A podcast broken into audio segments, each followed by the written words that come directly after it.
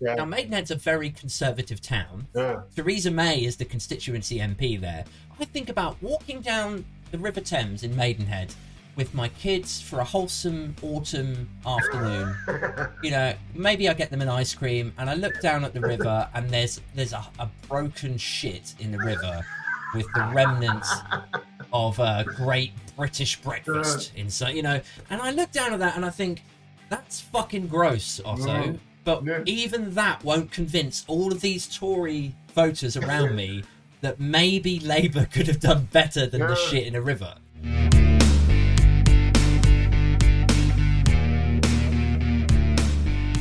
Ladies and gentlemen, welcome to episode 42 of Aid Thompson and Other Disappointments. Joining me this week, my guest, political commentator, journalist, and author of the book Fake History 10 Great Lies and How They Shaped the World, uh, is Andrew Scott, also known as Otto English. Welcome to the show, Otto. Thank you, Adrian. How's it going? All right? Really? Yeah, I can hear you. I was just saying, how's it sorry. going? All right?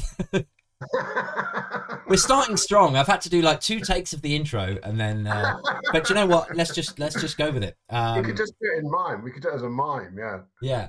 Um, I I thought you'd be an interesting uh, person to get onto the the show because every every now and then, obviously Twitter is a fucking dumpster fire. Um, Yeah. but every now and then you come across an account where you think, ah, I I get this guy. Like we we we sort of share a lot of sensibilities around the current I don't know despair of the political landscape and um uh and I, I suppose if I'm honest about it, like my my faith in the British public and the British electorate has never been so low. And I sort of I follow yourself and Ian Dunt and a few others where there's just the right amount of sarcasm that comes through that it's just you know a bit of humour is sprinkled in there and it makes makes a day a little bit easier. You know?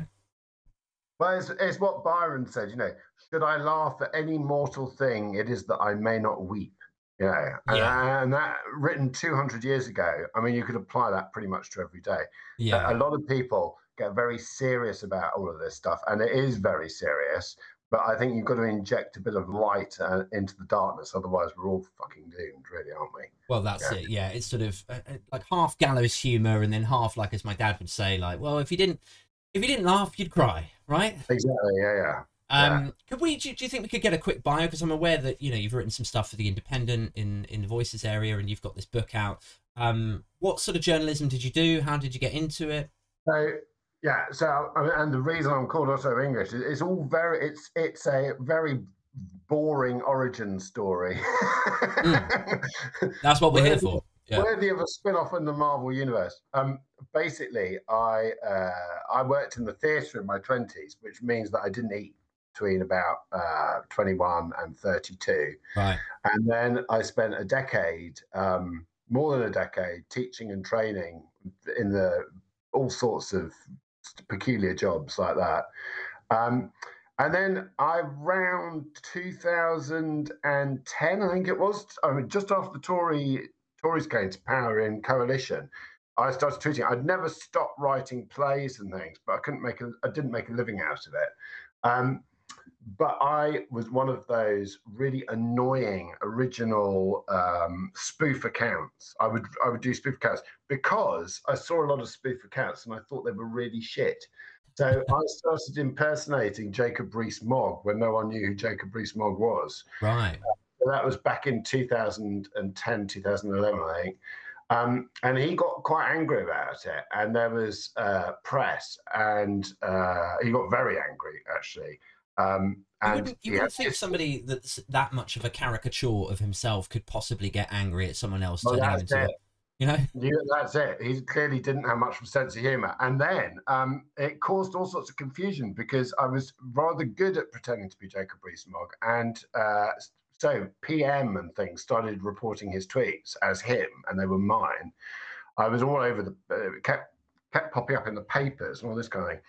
Um, and it got completely out of hand. I, I, think, you know, back then I, he had my that account had like 20,000 odd followers and a very large percentage of them clearly thought it was him.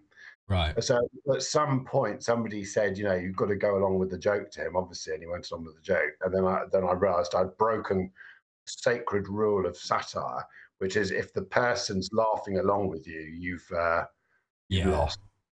So I gave up on that, and and so I started fighting more seriously, and then the Scottish referendum happened, and then the EU referendum bubbled up. And I'd adopted the name Otto English partly because I was spoofing Jacob Rees-Mogg. I didn't want him to sue me, and also because there's an actor called Andrew Scott, and I was still working in the theatre. Andrew Scott's the hot priest in uh, that show that everybody watches. Oh, uh, Fleabag. Fleabag. Yeah. Um, so I changed my name for the purposes of writing. I adopted a pen name and I wrote a couple of very small fringe plays under that name, just so I didn't. And then I thought I'll just carry on using Otto English. And then I found that my blog, which I'd started, which was a bit sort of, you know, I wrote about any old gubbins and nonsense. I found that the politics stuff, uh, because we were living in such a hot political age, Mm. was really taking off. And then, um, weirdly, I found people asking me to write journalism. I, I mean, it all Oh. happened. It it almost literally happened without me trying that bit. Yeah. The other stuff, the, the, all the years of writing, trying to write books, all the years of trying, you know, it's the John Lennon cliche, isn't it? Life is what happens when you're busy making other plans. Yeah. Yeah. Great quote. It Yeah. accidentally happened whilst I was trying to do other stuff. Um, and then I sort of fa- it was very weird. My mother uh, got Alzheimer's about ten years, and I and and it was like it lit a fire under my arse. And it was like I realized, you know, life does come to an end, and you and and bad things can happen. And it sort of and then with all the political stuff going on, which was enraging me so much, I just felt sort of hugely sort of energized by it all um, and angry. And anger is a great driving force, and and that's what happened. So the the journalism happened. Somebody approached me and said you should write a book. He became my agent, and Mm. then um, here we are sitting here today. Yeah. It's interesting. I, I I feel like I've got I've got a few parallels with you there in the sense that um so I'm not a published author or anything, but I sort of petered along with my stand up for a long time and I, I worked pretty hard at it for about Mm. five years, just doing like open mic night after open mic night, and then I did a big show at the Leicester Square Theatre, and um, and then I had kids, and it crushed my dreams. And uh, Yeah, uh, and- but the right, yeah. um, but the the intention was always to sort of return to it once my kids were a bit more settled, and you know, childcare was a bit more settled, and so on. Um, and then I I happened across TikTok sort of by accident. Like people were going on about Mm. it, but I just saw it as like the latest version of Vine, which I'd Mm. messed around on. But none of my comedy videos had ever really taken the world by storm. Um, and then I went on. It's about must have been about six or eight months ago now, and I, I shared some thoughts about Harry and Meghan, Mm. and it just like caught fire. I thought Mm. that's that's probably just the algorithm, you know, trying to stoke, Yeah. stoke me, trying to get me more, you know, in, it, like on the app more. And uh, and so then I thought, oh, maybe I'll do one about Brexit tomorrow. So I did one about Brexit, and then that exploded, and I just thought, oh, this is fucking great. I don't even have to be funny. Like I don't have to sit and think of some Yeah. clever like wordplay thing. I could just talk, you know, about my frustrations and give people the other side of it. And so I've sort of been doing that ever since. I've kind of fallen Mm. into uh, Yeah, I think some, sometimes you don't necessarily you don't necessarily know what you're doing right. Yeah. right? And then and then it sort of and then it sort of happens. And I think I think um, you know I was genuinely really angry about Brexit, and I was genuinely really angry with the government, and I was genuinely really angry that my mother was succumbing to Alzheimer's. Th- those uh, and that the government, you know, and that you were just all left. Oh, have we lost you?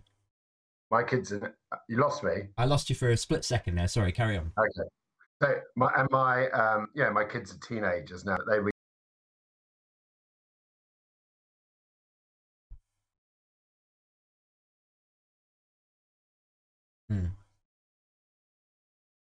Yeah.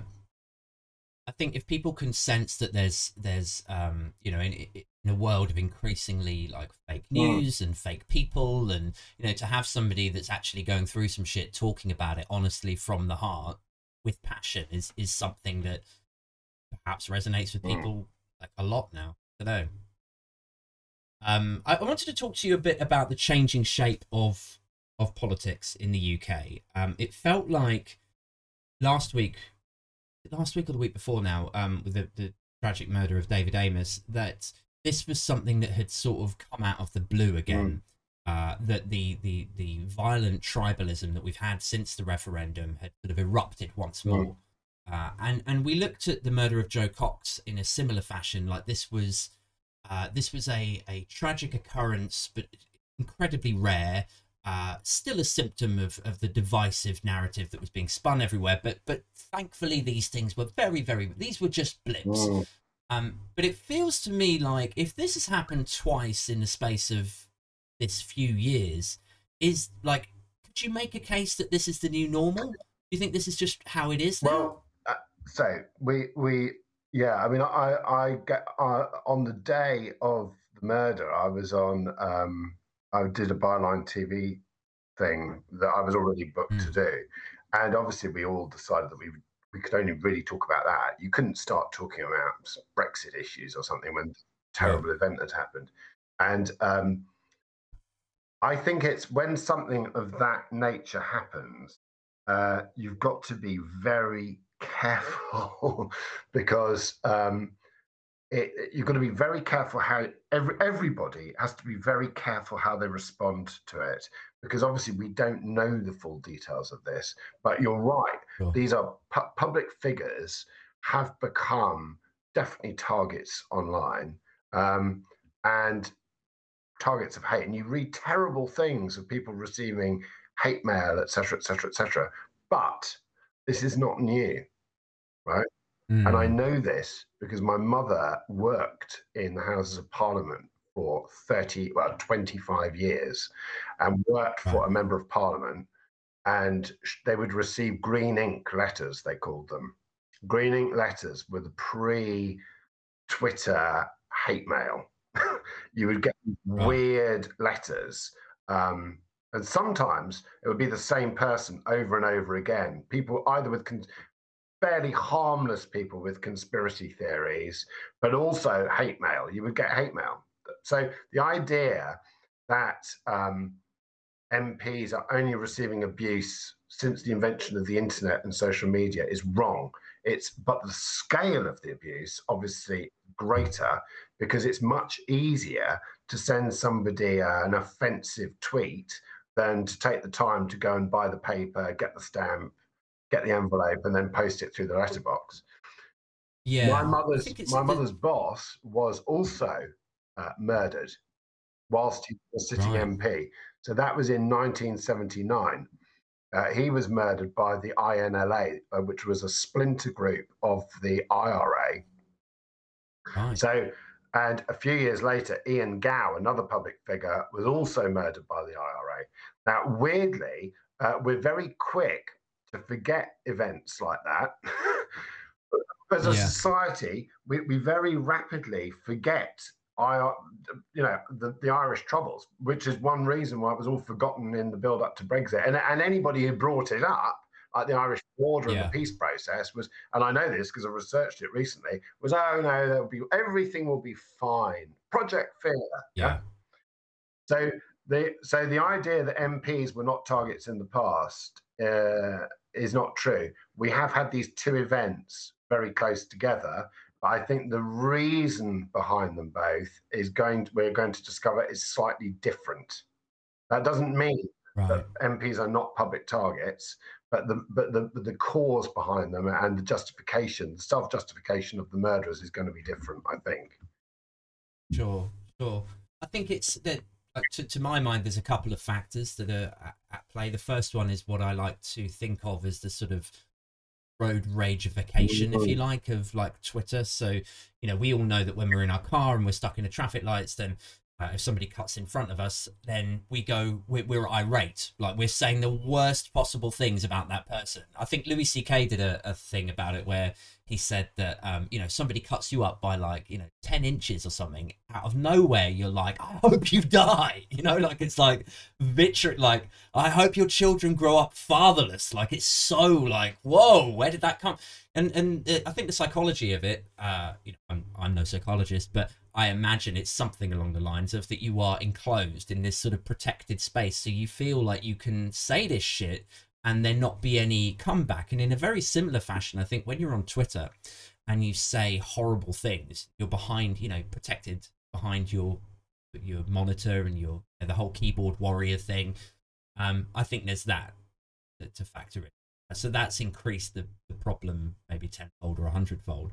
Um, also, everyone has access to to a computer and spends you know hours on every day doing it, whereas not everyone would have. It would have even occurred to anyone to be psychologically imbalanced enough to write hate mail to to an MP back in the past. Um, but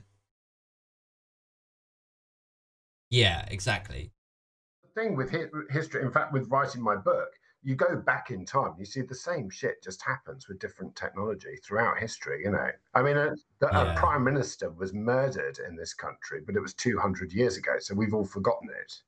Uh, Spencer yeah. Perceval. So now it's like yeah. it could never happen here. It fucking has happened here. Spencer Perceval was shot by somebody who bore a grudge against him in the um, I think it was in Westminster Hall, but it was certainly at the entrance to um, to Westminster, uh, this guy right. walked in and shot him. Um, so the the idea that we live in it's another it's another thing that people think people think we live in increasingly violent times or that um, you know or, or that the society has become more dangerous. But uh, mm. 200 years ago, you could walk around with a flintlock pistol in your pocket and shoot somebody. yeah. Well, if we keep going at the same rate of uh, regression mm-hmm. as we currently are, I'm expecting a return. Back again. No. yeah, yeah. Um, I mean, I, I joke about you know this sort of increasing shift into further and further right wing ideology, but it honestly it would not surprise me at all if we start talking about reintroducing capital punishment. Uh, oh yeah, you know that fits exactly into their their brand of Yes, but I mean, Priti Patel, prior to becoming a minister, um, I can't remember the year. I think it was early, I think she was definitely an MP, so it would have been after 2010. She did a famous uh, uh, question time. Uh, she was a panelist on Question Time, and she openly talked about bringing back the death penalty. Yeah. Uh, she, she, later did a U turn on that, but only because she probably thought it would hinder her path to higher office. But I have little doubt that the likes of Priti Patel uh, would be quite happy to reintroduce something like the death penalty. Um, uh, and leaving the EU so completely theoretically leaves the door open to that to some extent, although we are still signed up to the European Convention on Human Rights. So theoretically, we can't do that. But uh, but then that would, uh, you know, in order to have some faith in us not reintroducing that, you'd have to have faith that we wouldn't break international law in a limited and specific way, right? So, uh, I don't know. Uh, I feel like, like when I look at the United Kingdom in 2021, going into 2022, and I think of what we were like 10 years ago, 2011, mm. 2012, mm. and what a dramatic, depressing shift it's been mm. in in just what this country is like. Like we've gone from being this sort of you know the Olympic ceremony being a, an open and welcoming place and and arguably you know i know a lot of people had a lot of problems with austerity and rightly so but uh, hmm. that first coalition government you had a feeling like maybe the Conservatives kind of got a little bit of it and they were being mm. earwigged by the Liberal Democrats in some ways. Um, it felt like you know, not the end of the world. Uh, mm. Now I think of where we're at now with, with Brexit's rivers of shit and you know mm. demonization of immigrants, and I'm just like, where the fuck is this going? You know? Yeah, well, I mean, so so I think what the, they've they've managed to uh, so yeah, I think all the problems of our modern age go back to 2008 and the financial crisis. I mean, that's when that's when everything really went wrong. Uh, not least because Gordon Brown faltered and fell as a result of the financial crisis. Although, arguably, and I'm no big defender of Gordon Brown at all, right arguably Gordon Brown did kind of save the economy and prop it up. Whether that you know, um, but by 2010 you've got Cameron and the Lib Dems in coalition, and yes, I think you're absolutely right. The Lib Dems definitely tempered uh, Cameron. Also, Cameron had very much modelled himself as a sort of a Sats Tony Blair. Uh, so he kind of came in saying, you know, hug a hoodie and mm. the loving, caring Conservative Party, not the bastard Conservative Party. But of course, underneath all of that was the was the bastard tendency of the Conservative Party. And, and I do not and I do not subscribe to the view that everybody who votes Conservative and all Conservatives are ghastly people at all. Yeah. Mm. Because my parents were. Right. And they were, and my father in particular was one of the most liberal-minded people I've ever known. You know, and was not racist or any of those kinds of things. So, so, um, and know, some of my best friends are Tories. yeah. but the um, but what was what happened and what what then came to be blaming all the flaws of England and Britain on on the European Union and that latent idiotic stupid uh, Euroscepticism, which nobody outside really of the House of Commons and a few fringe groups and some angry readers of the Daily Telegraph, nobody back in 2010, nobody said, oh, let's all leave the European Union. Wouldn't that be a brilliant idea? Well, they did, but a very small minority. Yeah. That, that discussion went mainstream because they managed to kind of package all of the faults of, of Britain, like some cult. They blamed all the faults of Britain on the EU. And they did promise that if we left the EU, there would be this magical future and that all the people who'd been left behind in the north of England or the poorer parts of the UK, that they would suddenly blossom because we wouldn't be giving that mystical 350 million pounds a week to the European Union. And yeah. of course, it was all a crock of shit. Yeah. and you can, you could pretty so that's not to say that those people's problems weren't there, because of course they were, but they had not been caused by the European Union or the 350 million. Yeah. Why why do you think it is that people cannot or, or, or refuse to uh, see the the error of their ways? I know that sounds incredibly pompous and, and self righteous right. on my part, but it's like if I if I had voted Brexit, and I'm I'm no longer in the camp where I think anyone that voted to leave the EU was a complete moron. Uh, you know, I, mm. I get that there are uh, various reasons that people were hoodwinked or, or yeah. uh, subscribed to the idea that maybe that the European Union were frustrating their families' aspirations or their ability to get ahead, and so on. Um, so let's say they like they did vote to leave. Um, why do you think it is that even years later, when so much evidence is there? That they continue to just cling on to this sort of holy you know brexit can never be criticized. Brexit can never really truly be at fault. If it is at fault then it's the way that it was implemented. It's not brexit itself. No. now why do you think that is? So that's so the, if you take the cultists so the the, the tr- you've got to split brexiters up into different groups. Mm. there, there, there are ordinary people who voted to leave the eu who because they were asked to vote on something Right. yeah. So they were asked to vote, and um, the referendum should never have been called. It was an act of total recklessness mm. by David Cameron in order to uh, resolve his backbench problem, which had rumbled on for since 1975, really. Uh, that this sort of hardcore group of anti-Europeans on the Conservative benches. That's why David Cameron called it, and to fend off what was perceived as a UKIP threat. Mm. He hmm. thought he'd win it because he'd won the one the year before in the Scottish referendum, but by the skin of his teeth. So it was a, a very stupid thing to do, and he's a very stupid man. But we'll come on to him in a moment. Um, so, so, the vast majority of people who voted for Brexit um, were just asked do you want to stay in the European Union or do you want to leave? And then they had to make this monumentally complex decision based on misinformation that was being fed to people, yeah. on a press obsessed with balance, on uh, a BBC obsessed with balance, which, which and the trouble with EU membership, it's very, very complicated. So yeah.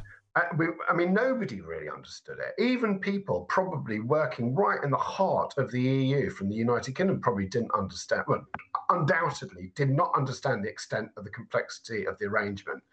Um, so those people, I don't blame for voting Brexit, and I and I don't think, and likewise on the Remain side, I think a lot of people who voted in the referendum didn't understand it either. It became an emotional thing. It became an emotional vote. That's one. Right. Then you've got the cultists. Well, the cultists are the hardcore Brexiters. Now, they've either been uh, turned into that because of the EU referendum, or they were always like that. People like Dan Hannan, who was an MEP, who became Lord Hannan, who kind of wrote the so-called intellectual argument for leaving the EU and, and was the focus of it. These people and the MPs who backed it, and the likes of Jacob Rees-Mogg, who've always believed in it, and the likes of Farage, as you say, they they are very similar to members of a cult. Mm. And people in a cult will never blame the divine prophecy they will always blame something else. So there was a group of people uh, back in the 50s called the Seekers. So, um, the, the, it's the origin of co- the cognitive dissonance theory. Um, and they believed a spaceship was coming from Mars or I don't know, another galaxy. And when right. the spaceship never arrived, they blamed the, the wire in their bras. Wow. These people are called the Seekers. They blamed the wire yeah. in their bras because um, they they had decided that wire would stop the aliens coming, and we're at wire in the bra. We're at the wire in the bra segment of Brexit here. They yeah. they're blaming the pandemic. They're blaming uh, the EU.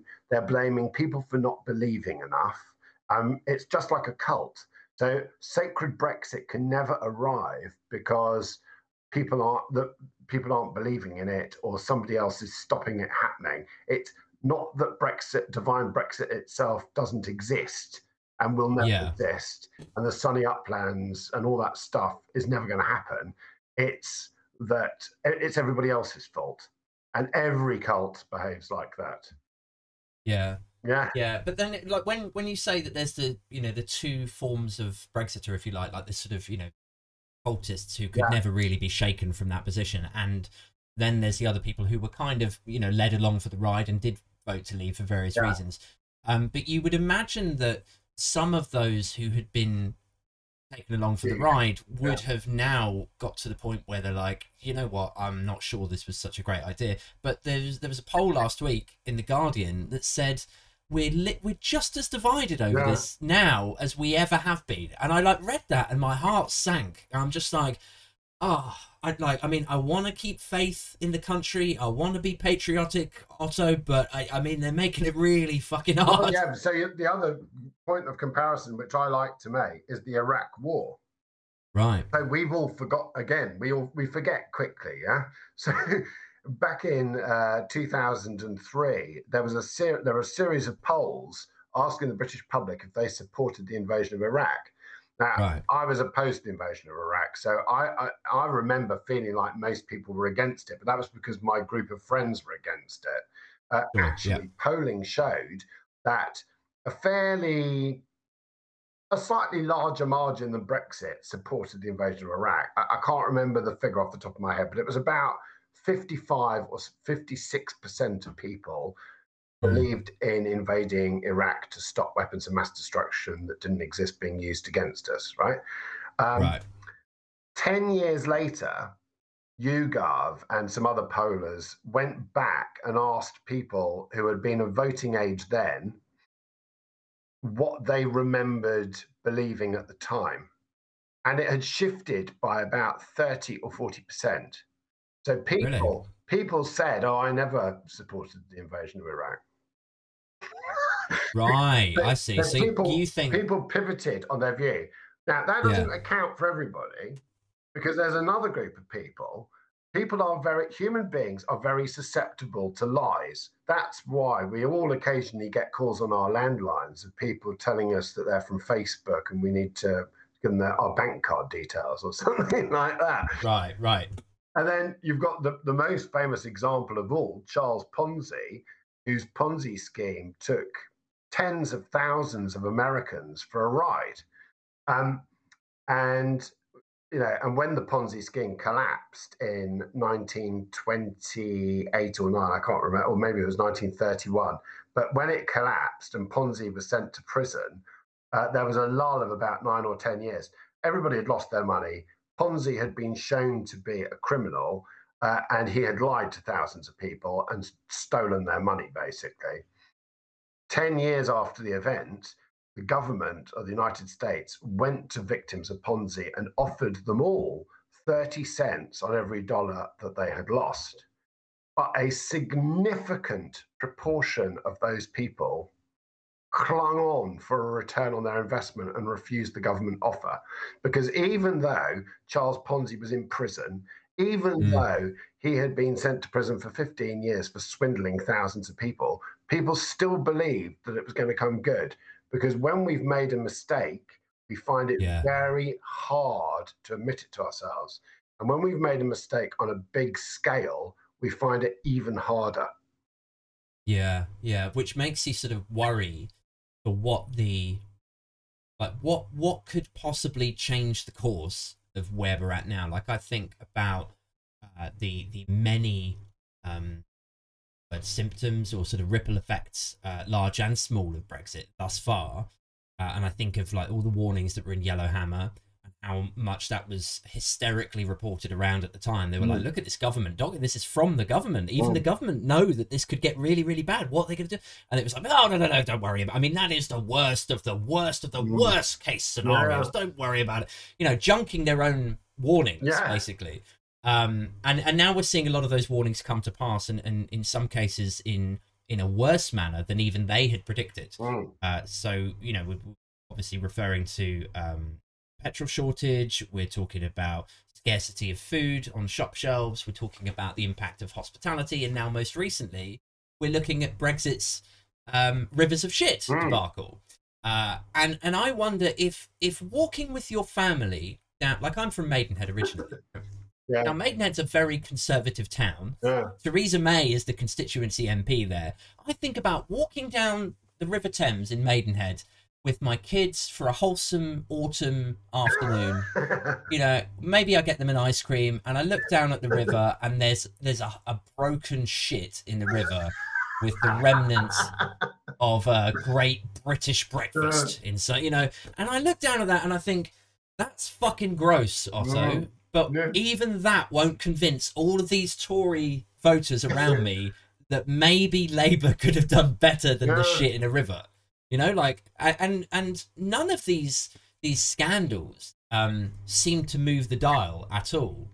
No, so because, because suppose... pandemic has has come along. I mean, the pandemic has been a total disaster for this country, but um, it's been quite good in a way for the Conservative government because they mm. can pretty much, oh, it's the pandemic. So some of it is the pandemic.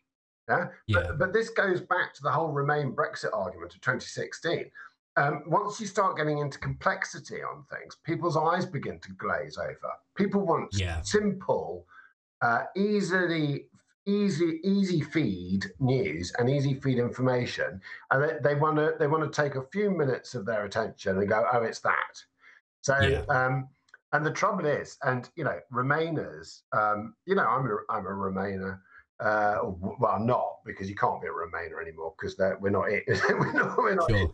But but the trouble with a lot of Remainers, and I think I've been guilty of this myself in the past, is to blame everything on Brexit. And when it's disproved, you look like an, you look like a cult member as well. So um, yeah. So the, the problem with this nation is that we're all very visibly divided, and really we've lived through a civil war, but we've lived through a civil war without bullets. So, well, unfortunately, there have been bullets, but largely it's been a non violent civil war. Twitter has been the battlefield to some extent, Facebook has been another front. Um, and we've all been engaged in it to some extent. And some of us have been fighting on the front line, and other people have been keeping the home fires burning. But it has been a civil war. And um, yeah. civil wars can take decades to heal from because everybody's dug their trenches and hates the other side. Do you do you feel like um, this is a sort of an anomaly 10 year period that's been quite troubling politically for Britain? Or do you feel like, I, I don't know if you've had a chance to read Charles Arthur's book, uh, Social Warming? oh, really? Oh, there we go. Um, but I wonder to what extent his theory is actually the reality of this, where it's like, yes, it's very politically unstable in the UK at the moment. We might break up the United Kingdom. Everyone's very divided and binary. Um, but like when I say my faith is on the floor, is it is it basically that this is the beginning of the end of political stability in the UK because everyone is so radicalized? Like I and I sort of count myself in that as well because. Mm you know, I'm very passionate about us rejoining Europe at some stage. Mm. I, I, appreciate that that doesn't feel very likely at the moment. Yeah. I'd like to remove the Tories from power. I don't think they're going to do anything in, in my interest, my family's interest, or, or the people who are really struggling out there. And I feel very strongly about these things. But would I have felt this strongly about things if if this were like 20 years ago? I don't think I would have without the internet. Um, yeah, again, I think we're very quick to forget. I mean, I was a student in the late 80s at the University of Kent, which was a very radical, had a very radical left wing element in it. In fact, unfortunately, it spawned the Revolutionary Communist Party, which has brought so oh, right. much shite to this nation in the process, in the, in, with people like Claire Fox and that lot. Anyway, um, we all hated Thatcher and uh, and were very energized. And I went, I mean, I, ne- I was never really a member of a political group, but I was broadly left wing, uh, anti Tory, anti poll tax. I did a refuse to pay my poll tax. Got mm. the summons and left and never heard any more. So I hope the Kent County Council don't catch up with me following this podcast. Anyway, uh, to the man. um, yeah. But we, we were all radicalized. People really hated Thatcher. And and people were similarly divided over Thatcher and Labour and back then. This is worse, again, because as Charles points out in his book, you know, we've got social media and all of that stuff. But as much as it's tempting to think that everything's going to tumble into shit, uh, we can look at the United States and realize that it is possible to start climbing out of that shit pit quite quickly. Um, mm everything doesn't necessarily have to be disastrous. And since this government has managed to congeal all of the Brexit shit in one place, like a big blockage in the drain, you know, yeah. if we get a powerful enough hose, we might be able to blast it out the other end and go on with our lives. So you're saying blast it out and into the river. Good stuff. All right. That's my extended metaphor for today. But but yeah. I think that is that is possible to do. And I think that as we move further away from the EU referendum, and I think rem- people who voted Remain, including myself, we have to accept that rejoin is not going to happen. Yeah. Mm. And it's not going to happen for it.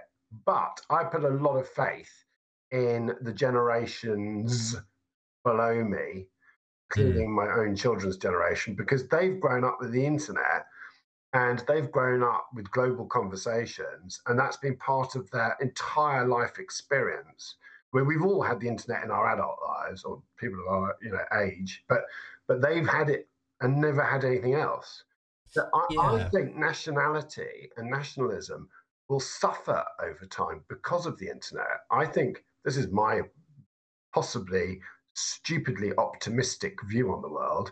I think that as that generation rises, they will care less about passports and borders and boundaries because they, they talk across those borders and boundaries and they don't notice them because of the internet. Yeah, well, one of the, the points um, Professor Martin Spinelli um, exposed me to the other day was he was saying, because I, I, was sort of um, uh, opining my uh, hysteria at the, the hold that tabloids have yeah. on the UK. I was saying, like, you know, until the Sun and the Mail, right, mostly the Sun. Mm-hmm. Once Murdoch grows tired of, of a Tory government, then I think we'll actually see some sort of change.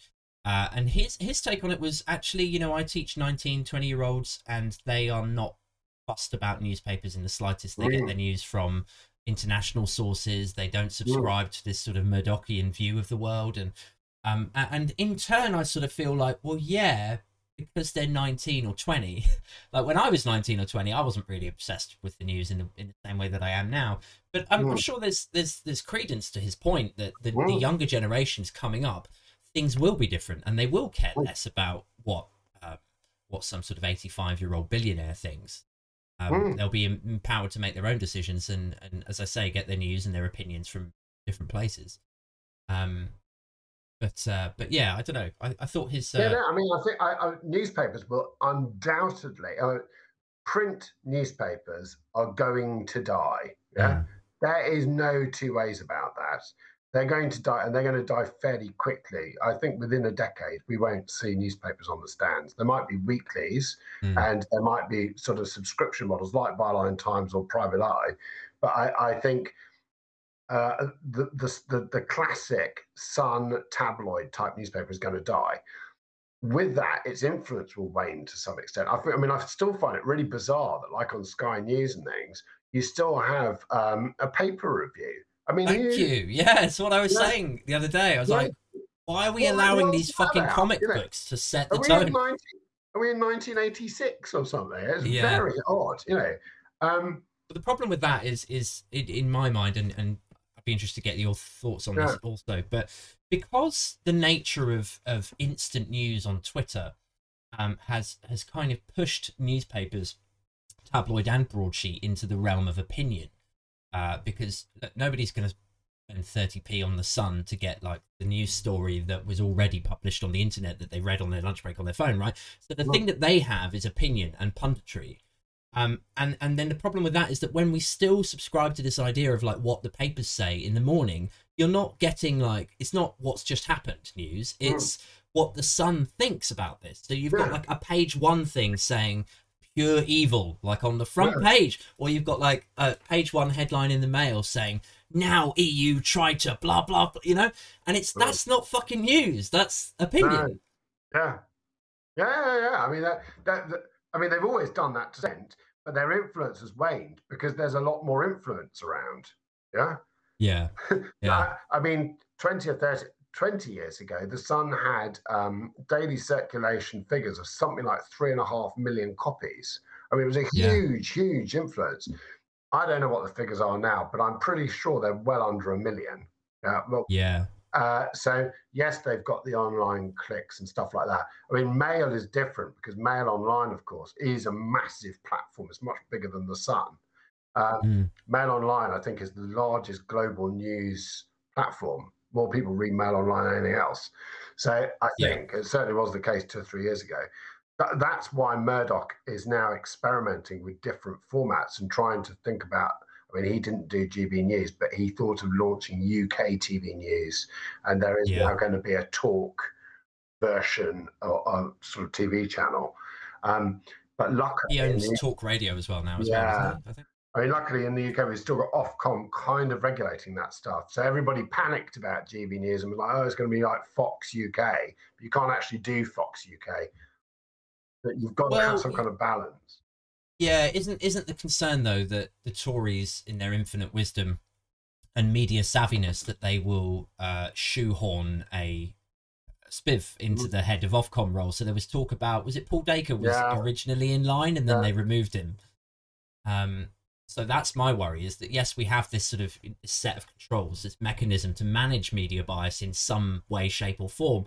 Uh, but what if the person who heads that up just doesn't give a fuck yeah. or, or sits, you know, predominantly in the right of the political mm. landscape. Um, the the another question I wanted to, to run by you was how you know we, we both spend a lot of time on Twitter and and we express our opinions about how we would like to see change happen or you know what if we could get various policies over the line or if the Tories stopped being evil for one fucking week. Um, how do you think that change is going to come because there's there's a few ideas that get mooted around. We've got proportional representation, uh, a progressive alliance, tactical voting. Um, maybe in some fantastical universe, uh, we even get a Labour majority in. Mm. But like, how how do you think? Like, what what's the avenues that you see open to us to so the Conservative change? Party? I, would say let, here's another reason to be. There are two reasons to be optimistic in one podcast. What more could anybody ask for, right?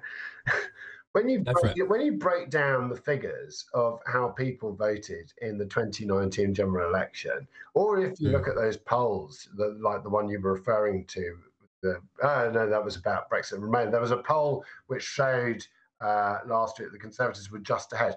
But actually, if you tot up the figures of the opposition, so if you tot up the Greens, Lib Dems, Labour, and then the Nationalist Party, so the SNP and, and Plaid and those people, um, you actually have a majority. Yeah. actually have a. So people go, oh, everyone's a moron in Britain, or they're all right wing lunatics voting for Boris Johnson. And um, actually, one thing that really annoys me as an internationalist is when I get Scottish nationalists going to me, oh, everybody in England voted for Brexit. And, uh, and I feel like going, do you read my Twitter feed? you know.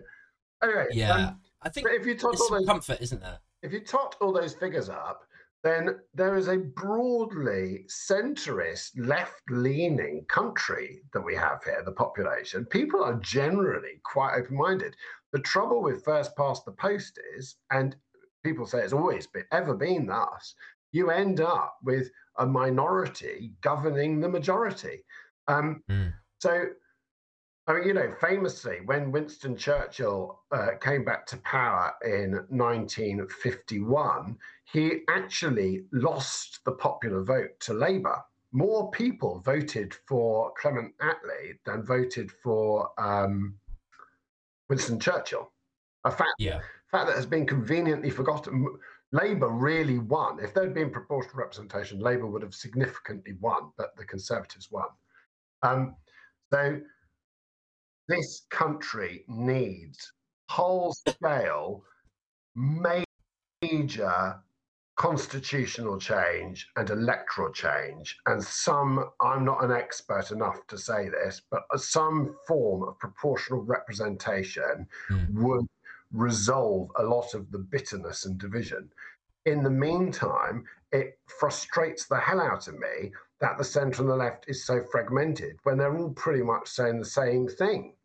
I mean, you know, you could put a Rizla paper between the Lib Dems, Labour, and the Greens, for example. Um, so, and and they they splinter the vote in constituencies, Yeah. and not always, but but you could tip the balance. Um, those parties are unlikely ever to come together in some grand alliance and take on the Conservative Party because otherwise they wouldn't bother having their parties in the first place. I mean, they do it.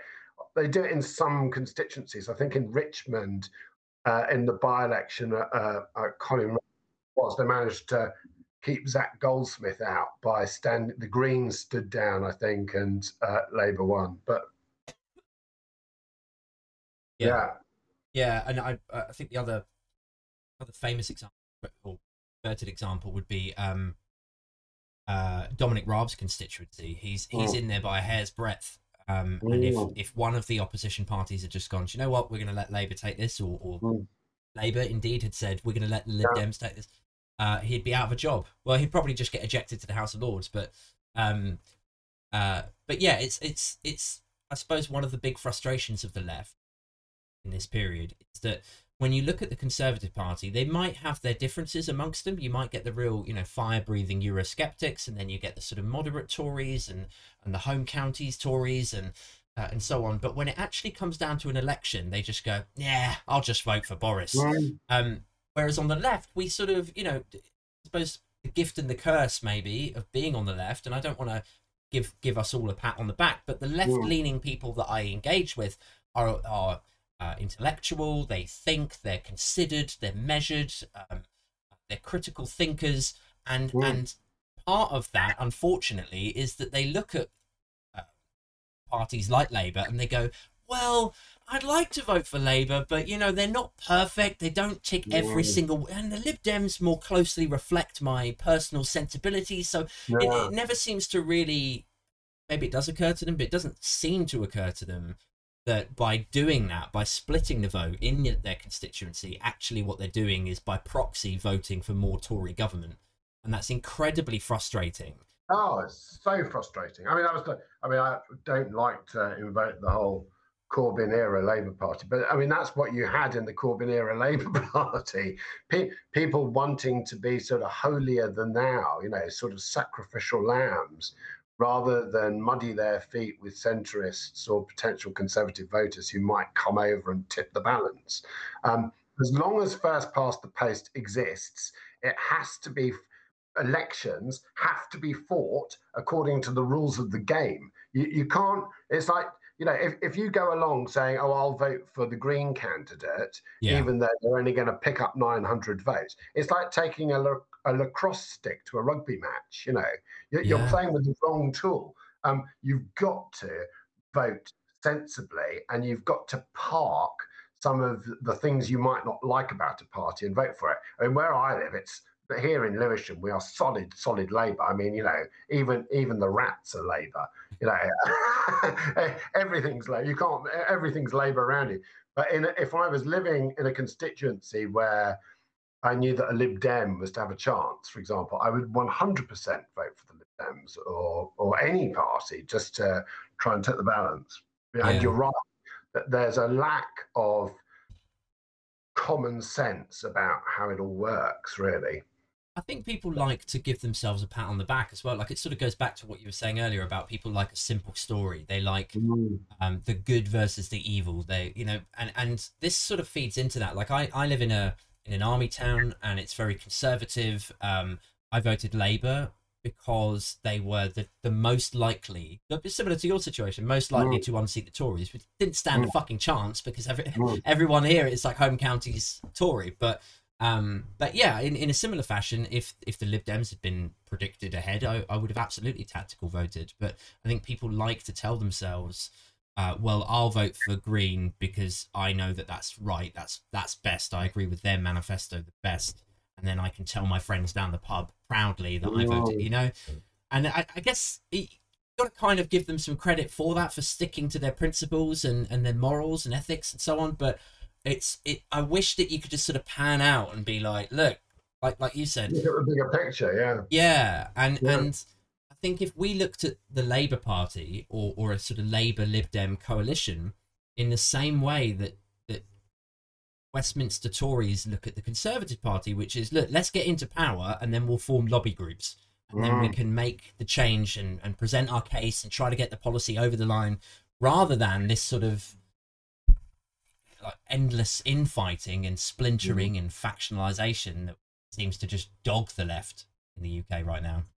Yeah, I, I mean, one hundred percent. I mean, uh, you know, it, and it's not just the voting system that needs to be changed. The whole of our way of doing government needs to be changed. You know, um, you know, they they talked about taking back control after Brexit. Mm and in a, in a sense, that's exposed what that means. You know, an unelected House of Lords with 90 plus hereditary peers still in it, bishops making laws. Mm. I mean, like, and and uh, and a population which largely doesn't understand it. You know, I mean, sometimes I tell people, did you know that there are only three countries in the world that have lawmaking clerics?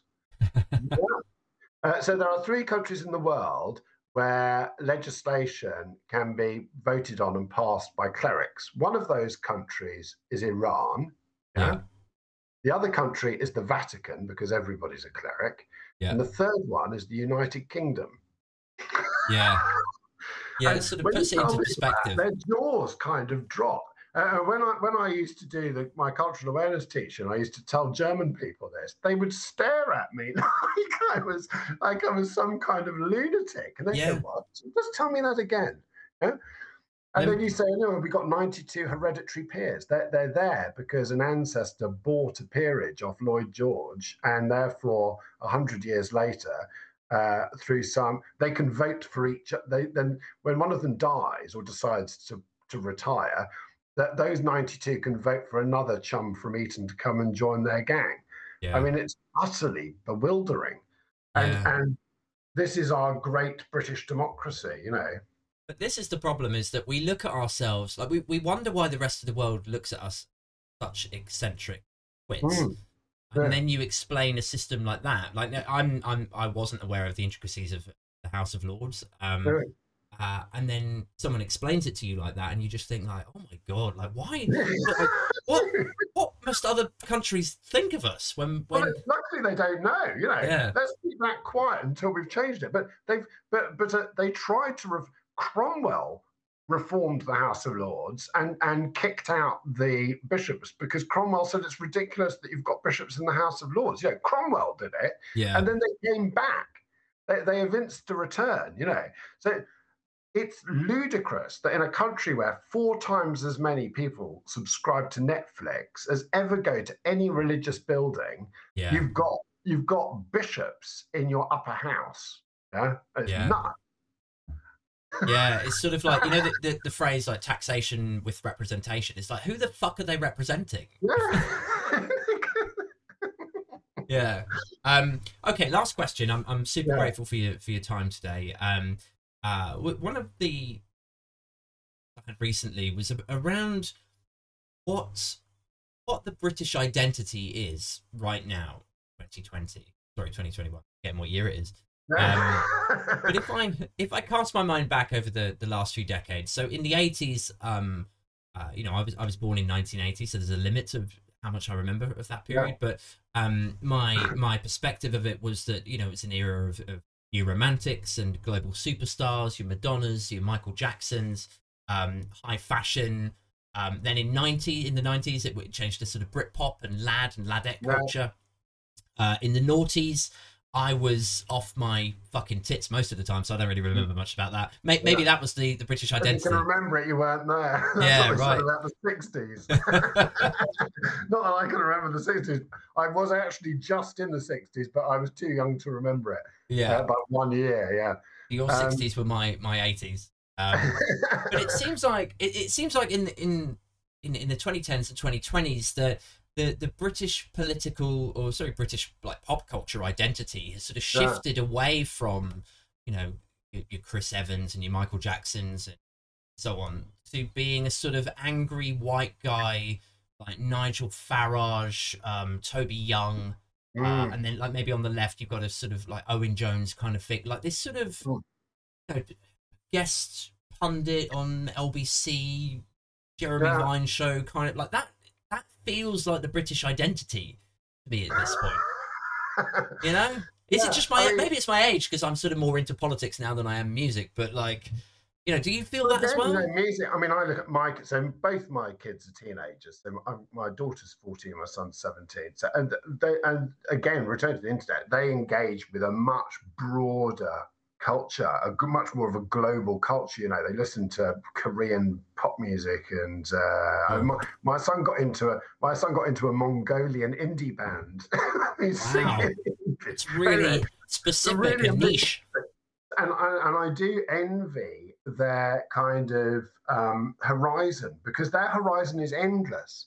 And what you're talking about is people whose horizon is not endless, whose horizon stops at the White Cliffs of Dover and always has done, Mm. and whose whose vision of history is, I mean, Farage, Farageist history is basically World War II films from the 1950s and 60s. White men with stiff upper lips and racist named dogs, you know. Yeah, It's a that that's their vision of what this country always was. This country was not always like that, or ever like that. It's a very limited vision, but that's what they want Britain to be. They want Britain to be that kind of country, you know, sort of carry on at your own convenience type country. Um, so there were always a multitude of cultures. What you've articulated is, is kind of what I grew up with because I can remember the 80s. I was a teenager in the 80s yeah, and yeah, and when I had hair, um, and trendy shoes, uh, which ruined my feet. Um, we, we did sort of um, we did engage with that stuff. We did, but we did put eyeliner on. I was saying to my kids the other day, was, the eighties was a very. I mean, I was at a boarding school. I had a very sheltered uh, private school upbringing. But even at my boarding school in Northamptonshire, we were all putting eyeliner on to go to the few discos we were allowed to go to. yeah, Um, and we were all aware that Boy George was gay uh, and all this stuff. And that was a sharp contrast the decade before. So, my generation growing up then, a lot of the people we liked, a lot of the people were openly gay. And I'm not, you know, there's a danger of turning everything into a rose-tinted past where we were like a more liberated generation because that same generation went on to all vote for Brexit. Yeah, yeah. But they were all that same generation were there in the second summer of love in the late 80s and dropping E's and going to dance parties. So um, I don't know. I, I, think you're right. I think that the, the, the who are the heroes of today in this country? Where are the kind of you know the alternative mainstream figures and pop stars and and culture leaders of that era? Where is where is the modern boy George or the? I'm sure they're there, but they're global figures rather than in our back gardens. You know. Yeah, I suppose it's sort of. Yeah. It's it's affected to some extent by uh, just the deluge of like content and music. Like it's easy to get a, a Boy George or George Michael Michael Jackson in the 80s when you've only got like Radio 1 and Capital FM to listen to and they play the same like 10 songs every hour or whatever. So you would you would have a favorite one out of their selection and so then you would get into them and this this pop star here would get bigger and bigger and bigger and big and now obviously you know everyone's got Spotify and there's you know it recommends a different playlist to everyone. So there's just this endless supply of new music. And I sort of I, there's a sadness in that because although you do get um you know like you mentioned that one of your children was into sort of k-pop like korean stuff right? Got inc- i mean I i'm sure i mean he's not unusual in this. I'm sure there are lots of uh, teenagers so he's got the most eh, you know incredible taste because he he's not afraid of anything. Mm. he'll listen to this he'll listen to that. He'll um but does he love? Does he like love like one particular band? Is that feeling still there? Yes, I mean he's sort of committed to, to some bands, but he's not committed to time either. You know, he like he listens to Bowie's Berlin era stuff. He'll listen to like '60s stuff, um, and so they're not as. I mean, I don't want to generalize with two two children I happen to know well because I've been stuck in a house with them through sure. the pandemic. But but that generation are not limited by their horizons because the internet is unlimited. It's an unlimited horizon. Um, and I think maybe our older people, we still limit ourselves by the, our horizons and we mark our age more carefully and we're aware of the, the of that past where there was no internet. Yeah. Um, so, uh, but phony nostalgia is always a dangerous thing and we have to be careful, you know, because even as we went through the 80s, you know, the 80s was a hugely divisive era. Um, you know, you had uh, Section 28 when Margaret Thatcher tried to ban any mention of homosexuality in schools. I mean, the, those people, the, all the acolytes of Margaret Thatcher, say, oh, it's cancel culture today about anything when anybody questions anything. Those same discussions were going on in the 80s, but it was the Tories that were cancelling everything. You know, they put labels on on records. Um, which had a swear word on them, saying you know parental warning, and they they cover record covers they didn't. Well, they were they were the the advance guard in attacking culture back then and trying to cancel everything. The Mary Whitehouse Brigade, who tried to stop Life of Brian being shown, tried to prosecute Monty Python for daring to to do it, you know, make jokes about Jesus. Yeah. Um, it's always been there and and every now and then, like flared trousers, it comes back. how can I how can I not end this this show on flared trousers? It feels like Perfect. Um, okay, cool. Thank you so much for for joining me today. Also, um, ladies and gents, Otto English, uh, political commentator, journalist, and author of the book Fake History 10 Great Lies and How They Shaped the World. Um, I'll be back on Friday night live um, with a guest that I've not yet booked, uh, so stand by for that. Um, and yeah, please subscribe on the Patreon. There's lots more content coming on there very soon. Um, and yeah, I'll catch up with you all soon. Okay, ciao for now. Bye bye.